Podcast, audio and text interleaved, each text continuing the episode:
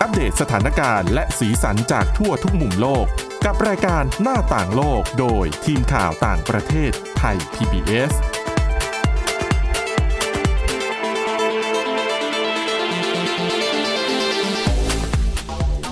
สวัสดีค่ะคุณผู้ฟังนี่คือรายการหน้าต่างโลกนะคะ เรากลับมาพบคุณผู้ฟังเป็นประจำนะคะ ตั้งแต่วันจันทร์ถึงวันศุกร์นะคะ ไม่เว้นแม้แต่วันหยุดนักขัตฤกษ์ค่ะสำหรับวันนี้นะคะ เราก็มีเรื่องราวที่น่าสนใจเกี่ยวกับรูปแบบการจ้างงานในยุคนี้นะคะ หลังยุคโควิด -19 เนี่ยมันก็ส่งผลให้อะไรอะไรหลายอย่างนั้นเปลี่ยนแปลงไป หนึ่งในนั้นก็คือรูปแบบการจ้างงานนะคะ รูปแบบสวัสดิการที่มันเปลี่ยนแปลงไปนะคะ วันนี้มีอยู่ 2-3 ประเด็น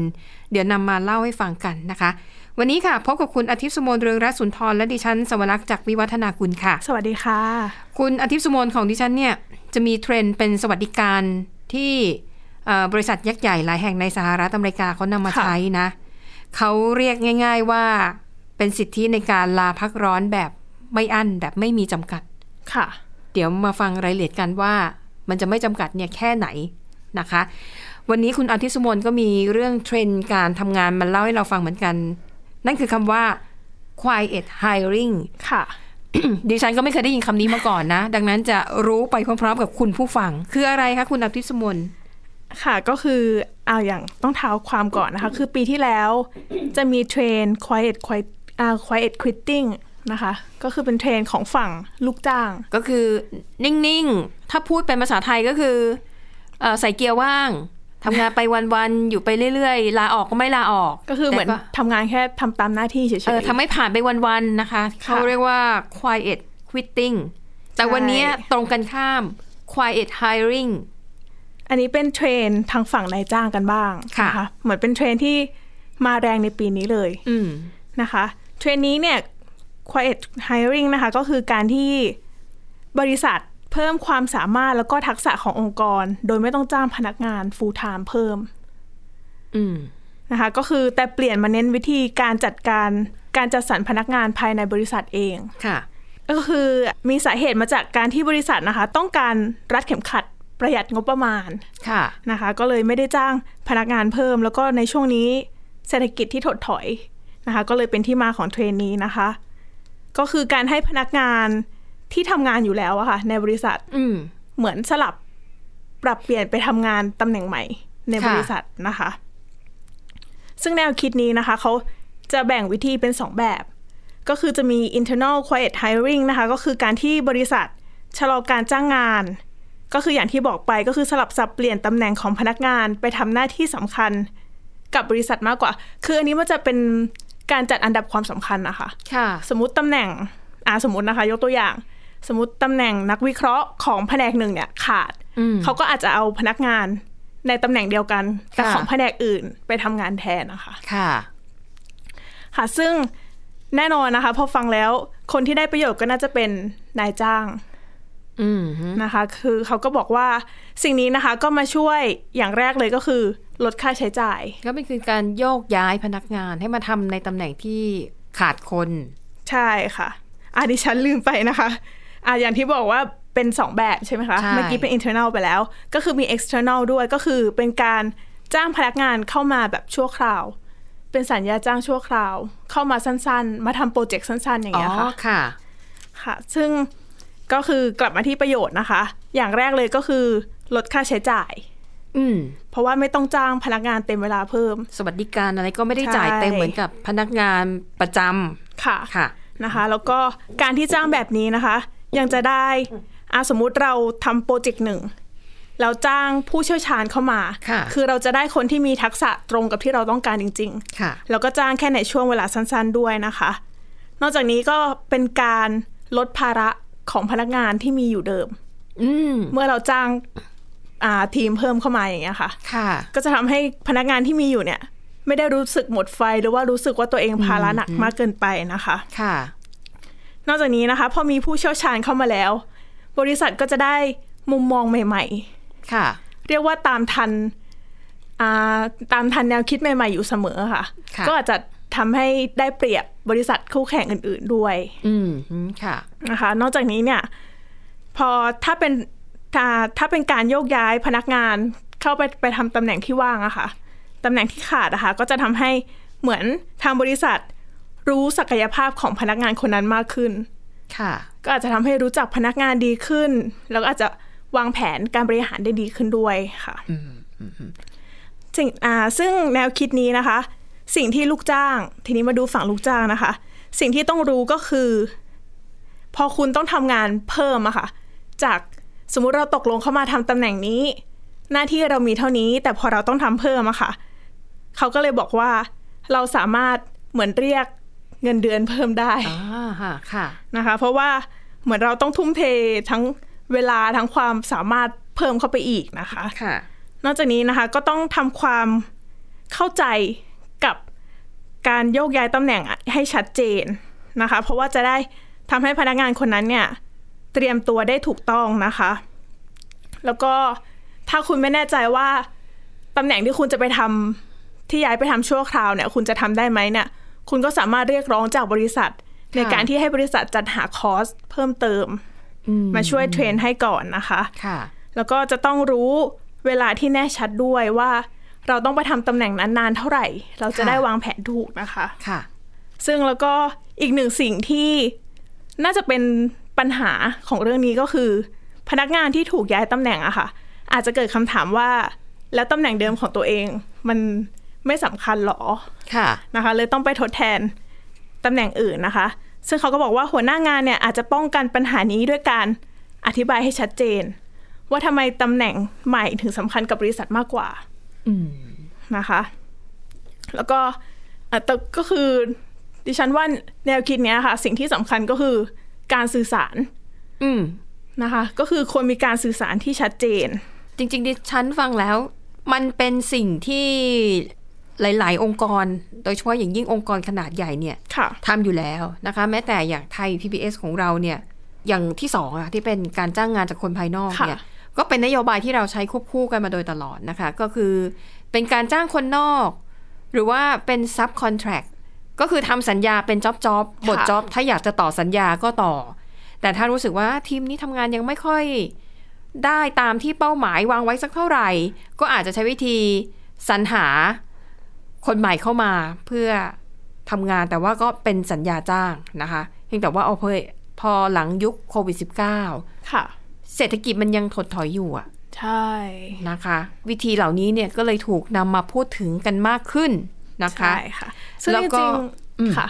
คือจริง ๆ พนักงานก็น่าจะได้รับประโยชน์ด้วย เพราะว่าเหมือนพอได้ย้ายไปทำตำแหน่งอื่นนะคะ อาจจะเป็นการเพิ่มทักษะให้ตัวเองไปในตัว ดิฉันว่ามันอยู่ที่ทัศนคตินะพนักงานบางคนพอได้รับมอบหมายงานใหม่ ค่ะ ซึ่งบางองค์กรก็อาจจะไม่ได้ให้เงินเพิ่มถูกไหมคะบางองค์บางองค์กรเนี่ย ใช่ค่ะ ให้งานเพิ่มแต่ ค่ะ ไม่ได้ให้เงินเพิ่ม โดยอาจจะอ้างว่า อ่า ก็ต้องช่วยช่วยช่วยช่วยกันหน่อย ช่วยช่วยกันหน่อย องค์กรก็ ค่ะ ไม่ได้มีกำไรกำไรอะไรมากมาย ค่ะ อันนี้ก็อาจจะทำให้หลายคนรู้สึกเสียขวัญหมดกำลังใจ รู้สึกว่างานเยอะขึ้นอะไรเยอะขึ้น แต่ทำไมเงินเท่าเดิม เผลอๆเงินน้อยลงอีก เพราะว่าต้องใช้เงินในการดูแลรักษาตัวเอง ใช่ค่ะ นะคะอ่ะแต่อย่างที่คุณอาทิตย์สุมนต์เล่ามานี่จะเป็นในฝั่งตะวันตก ใช่คือเป็นะคะ ฝั่งส เท ห นด์ รัฐ อืม ซึ่งจริงๆอ่ะดิฉันเอามาฝากอีกนิดนึงนะคะ ก็คือเขามีผลการวิจัยมาด้วยนะคะ เป็นผลการสำรวจนะคะ พบว่า 80%ของคนที่ได้รับการจ้างงานแบบเงียบก็คือ การอ่ะโยกย้ายไปทำตำแหน่งอื่นนะคะ ค่ะ เหมือนมีการได้รับการเลื่อนตำแหน่งด้วย อ๋อ ก็คือย้ายไปสู่ตำแหน่งที่ดีกว่ามีความสำคัญมากกว่า ใช่ค่ะ เหมือนพอได้ไปโชว์ศักยภาพนาย ค่ะ จ้างเห็นก็เลยเลื่อนตำแหน่งให้ ค่ะ ก็มีด้วยค่ะ เนาะอ่ะก็เป็นตัวอย่างดีๆนะคะ ค่ะ จากฝั่งสหรัฐอเมริกาเอามาเล่าให้ฟังกันแต่ว่า ในโลกแห่งความเป็นจริง การทำงานในหลาย ๆ ที่มันก็อาจจะไม่ได้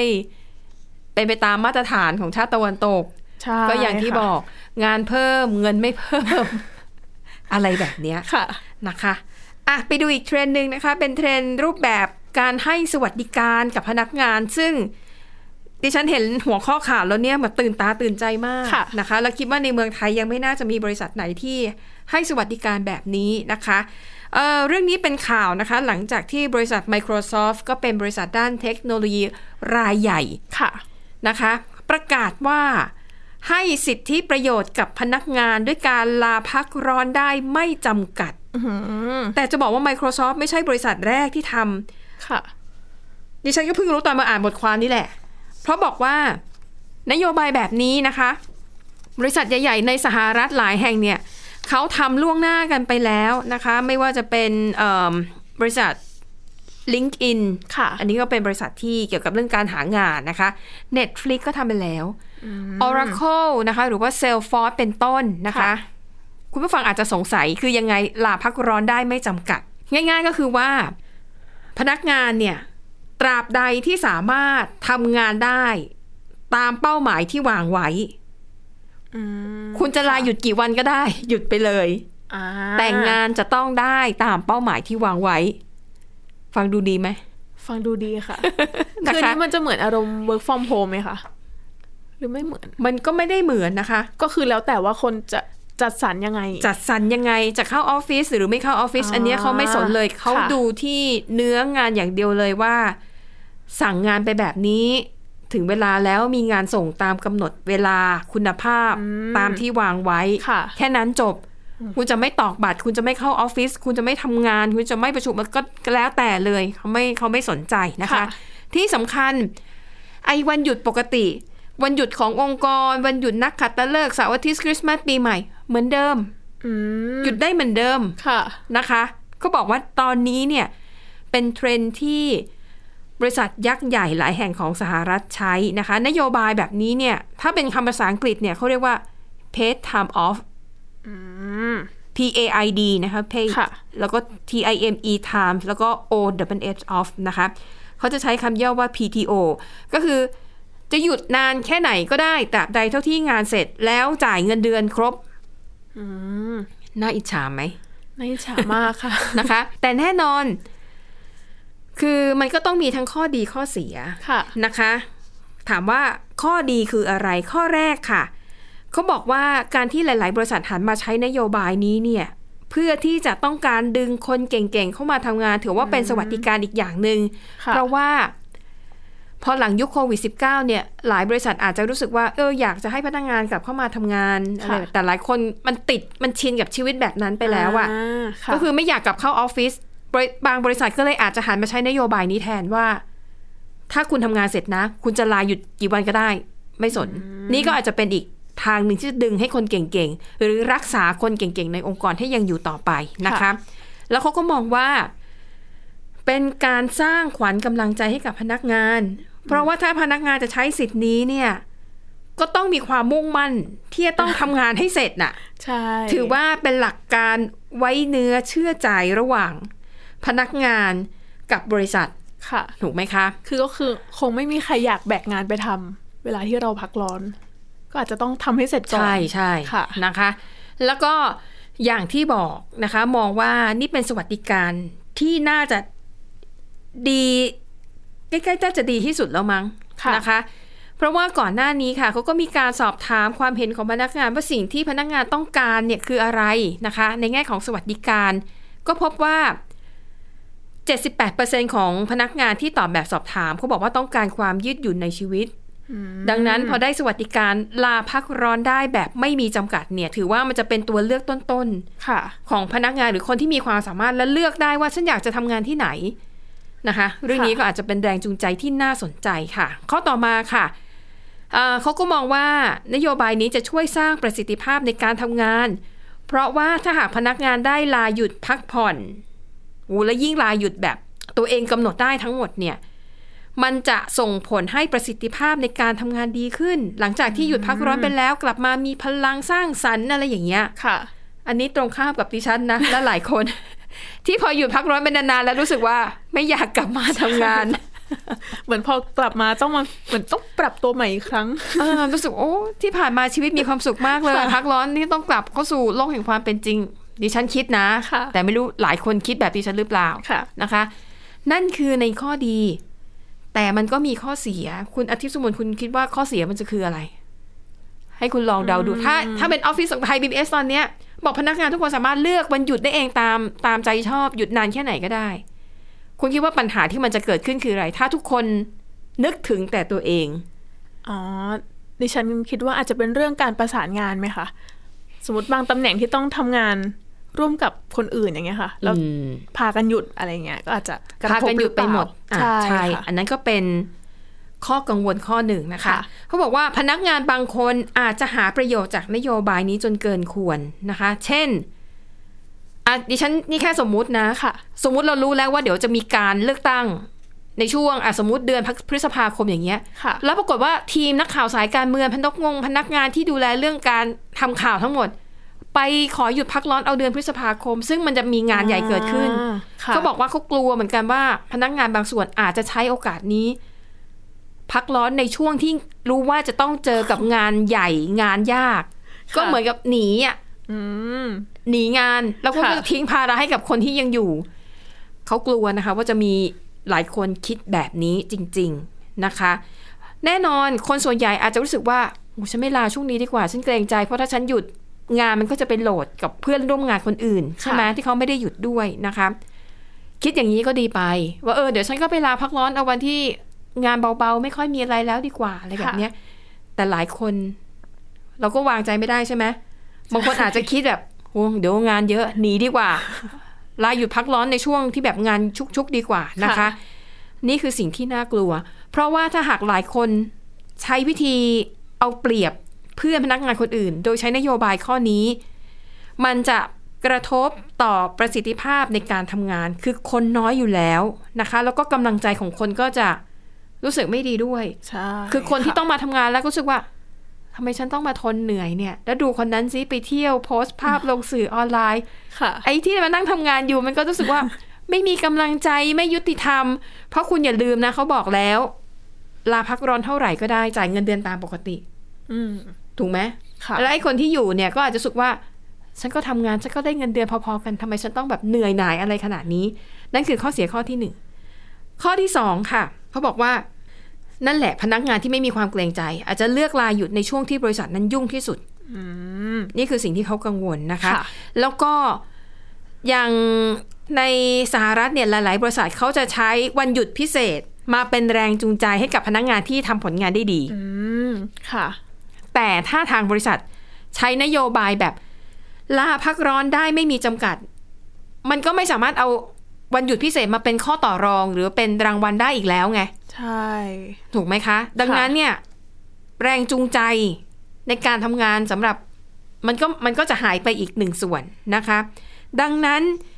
ถือว่าเป็นเรื่องท้าทายนะสำหรับ ค่ะ บริษัทหรือองค์กรที่จะเอานโยบายนี้มาใช้นะคะ เพราะว่ามันมีทั้งข้อดีและข้อเสียอือฮึแต่ที่ฉันว่านโยบายนี้เอามาใช้ในไทยเนี่ยไม่น่าจะ ไม่น่าจะเหมาะ ดิฉันแอบคิดว่าอาจจะมีคนใช้ช่วงพักร้อนไปรับงานเสริมด้วยหรือเปล่า อ้าวแต่ดิฉันว่านั้นก็ถือเป็นถือเป็นสิทธิส่วนบุคคลของเขานะ อ่า ถูกไหม อ๋อใช่ เพราะ ถ้ทำงาน เขา ได้ตาเอมอ เป้า เพราะเขาเลือกที่จะสละวันหยุดของตัวเอง เพื่อ ค่ะ ไปทำงานเสริมอื่น อ๋ ๆ อ อัตราบใดที่มันไม่ได้เป็นผลประโยชน์ขัดแย้งกับบริษัทดั้งเดิมของตัวเองนะคะ ค่ะ อันนั้นดิฉันก็ยังถือว่ายังรับได้อยู่ อืม เออนะคะ นี่คุณเริ่มคิดแล้วเหรอเนี่ย ว่าถ้ามีคุณจะเอาเวลาหยุดเนี่ย ไปรับ จ็อบ ไม่ใช่ คุ ค่ะ ณอาทิตย์สุมน ลองตั้งสมมติฐานดูค่ะ ค่ะเนาะแต่ดิฉันว่ามันเป็นนโยบายที่สุดโต่งไปหน่อย ใช่ นะในโลกแห่งการทำงานจริง ๆ เนี่ย ก็ไม่ใช่ว่าทุกคนจะมีความมีมีสปิริตในการทำงานเพื่อบริษัทหรือองค์กรทุกคนไปนะ ค่ะ เพราะทุกวันเนี้ยแค่ลามันปกติอะแล้วก็ยังเห็นหลายคนที่รู้สึกว่าทำไมมาลาช่วงนี้ทำไมลานานหลายวัน ค่ะ หรืออะไรแบบเนี้ยนะคะ แต่แน่นอนนะคะ คนข่าวอย่างเราที่ทำงานแบบ ทุกวันข่าวต้องออกแบบเดลี่ทุกวันทุกวันเนี่ย โอกาสที่จะได้นโยบายแบบนี้เนี่ยเป็นไปได้ยาก ใช่ นะคะขนาดทุกวันนี้จะลาหยุดแบบ ติดกันเจ็ดวันแปดวันสิบวันก็ยังไม่ง่าย ใช่ ต้องคิดด้วยว่าคนอื่นจะ ใช่ ทำงานหนักหรือเปล่า นะคะ ค่ะ อ่อันนี้ก็เป็นอ่ะทั้งข้อดีและข้อเสียของนโยบายการให้ลาพักร้อนแบบไม่มีจำกัดเอามาเล่าให้ฟัง เพราะว่าเออก็ดูน่าสนใจดี แต่ว่าในทางปฏิบัติแล้วมันจะใช้ได้จริงหรือเปล่า ก็อาจจะยากเพราะว่า เนอะ ขึ้นอยู่กับแต่ละบุคคลจริงๆอะค่ะ ใช่ค่ะ อ่ะ ปิดท้ายนะคะ ไปดูเรื่องที่น่าสนใจในสหรัฐอเมริกาค่ะ ปรากฏว่าโรงพยาบาลที่นั่นนะคะ เรียกเก็บเงินจากประชาชนคนทั่วไปที่อีเมลเข้ามาถามข้อมูลกับทางโรงพยาบาล ค่ะ จริงนะคะ คุณอาทิตย์สุมนจะโหดไปหน่อยหรือ เปล่า แค่อีเมลมาถามข้อมูลเนี่ยนะ เก็บเงินด้วยเหรอ ก็คือเรื่องเนี่ยมาตั้งแต่ช่วงที่โควิด -19 ระบาด ค่ะ ก็คือช่วงนั้นหลายๆ คนนะคะ ก็เลือกที่จะติดต่อกับทางโรงพยาบาล เลือกที่จะขอคำปรึกษาคุณหมอผ่านทางอีเมลบ้าง ค่ะ อาจจะโทรศัพท์วิดีโอคอลบ้าง เพราะว่าช่วงนั้นการจะไปโรงพยาบาลก็อาจจะยาก แล้วก็เสี่ยงด้วยไง ใช่ค่ะ อาจจะต้องมีมาตรการอ่ากักตัวนู่นนี่นั่น แล้ว ค่ะ พอไปถึงก็อาจจะต้องเจอมาตรการคัดกรองอีก ค่ะ นะคะ ก็เลยพอแต่พอสถานการณ์เริ่มดีขึ้น หลายๆ คนก็ยังคงเลือกที่จะ อ่า อีเมลไปคุยกับทางโรงพยาบาลอยู่อะค่ะ ค่ะ นะคะเขาก็เลยเหมือนหลาย ๆ โรงพยาบาลตอนนี้ในสหรัฐนะคะ ก็เริ่มเก็บเงิน อืม นะคะ ก็เหมือนเริ่มมีการเก็บเงินทั้งอีถ้าอีเมลมาหรือว่าการติดต่อรูปแบบอื่น ๆ นะคะ ถ้าต้องพูดคุยกับคุณหมอเขาก็คือเหมือนจะเริ่มเก็บเงินแล้ว เพราะว่าอย่างทุกวันนี้เวลาเราไปโรงพยาบาลแล้วไปพบคุณหมอเนี่ย คุณหมอก็จะได้ค่า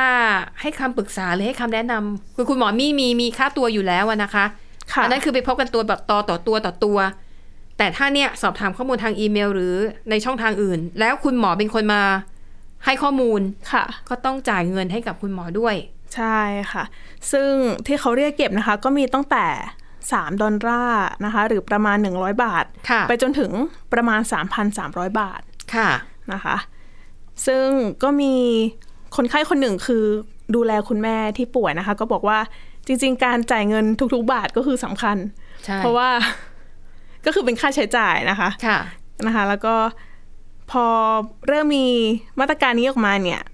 หลายๆ คนก็ทางโรงพยาบาลนะคะ บอกว่าก็อาจจะวินวินทั้งคู่หรือเปล่า อืม เพราะว่าคนไข้ก็ไม่ต้อง เดินทางมา ใช่แถมคุณหมอก็ยังได้ค่าจ้าง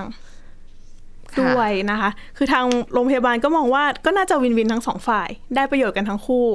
นะคะ แต่ก็มีหลายๆ คนก็ออกมาบอกว่า นโยบายนี้อาจจะทำให้คนไข้หลายๆ คนนะคะ เหมือนกลัวที่จะต้องเสียเงิน ก็ไม่ถามเลย เลือกที่จะไม่ถามเลย ไปเซิร์ช Google เอา ค่ะ แล้วอาจจะทำให้สมมติพอมีอาการนิดนึงแล้วอยากปรึกษาคุณหมอทางอีเมลอย่างเงี้ยค่ะ แต่พอเก็บเงินแล้ว ก็ไม่ได้อีเมลมา แล้วก็อาจจะไปทำให้ป่วยหนักทีหลัง อืม แล้วอาจจะทำให้ต้องเสียเงินเพิ่มทีหลังหรือเปล่า อืมฮึแต่อันนี้ที่ฉันก็เข้าใจนะ ในมุมของคุณหมอเนี่ย ก็ต้องมาเสียเวลาใช่ไหมล่ะ ในการ ใช่ อ่านข้อความ แล้วก็ต้องใช้วิชาความรู้ที่ตัวเองมีเนี่ย ในการตอบคำถาม ค่ะ นะคะ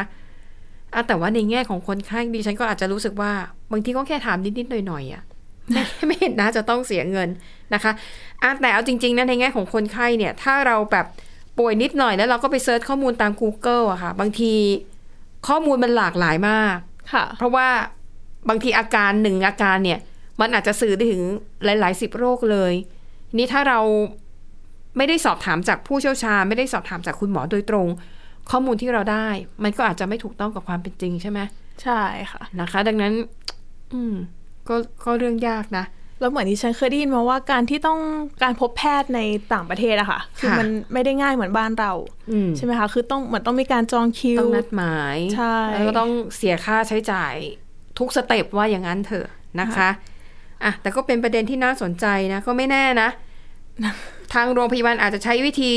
แจ้ง แจ้งคนที่สอบถามเข้ามาเลยแหละว่า ถ้าคุณสอบถามแบบนี้เราขอคิดค่าใช้จ่ายแบบนี้ อ่ายิ ยินยอมที่จะเสียค่าใช้จ่ายหรือเปล่า อ่ะก็น่าสนใจ เนาะก็สอบถามกันไป ใช่ แล้วก็ถ้ารู้สึกว่า อืม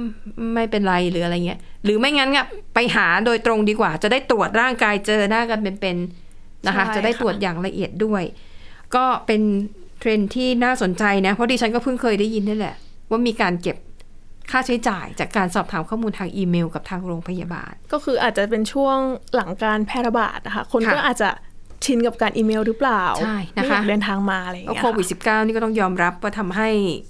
หลาย ๆ อย่างในโลกมันเปลี่ยนรูปแบบไป ค่ะ นะคะ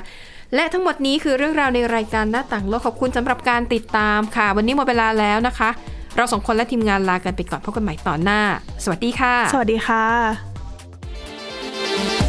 Thai PBS podcast. View the world via the voice.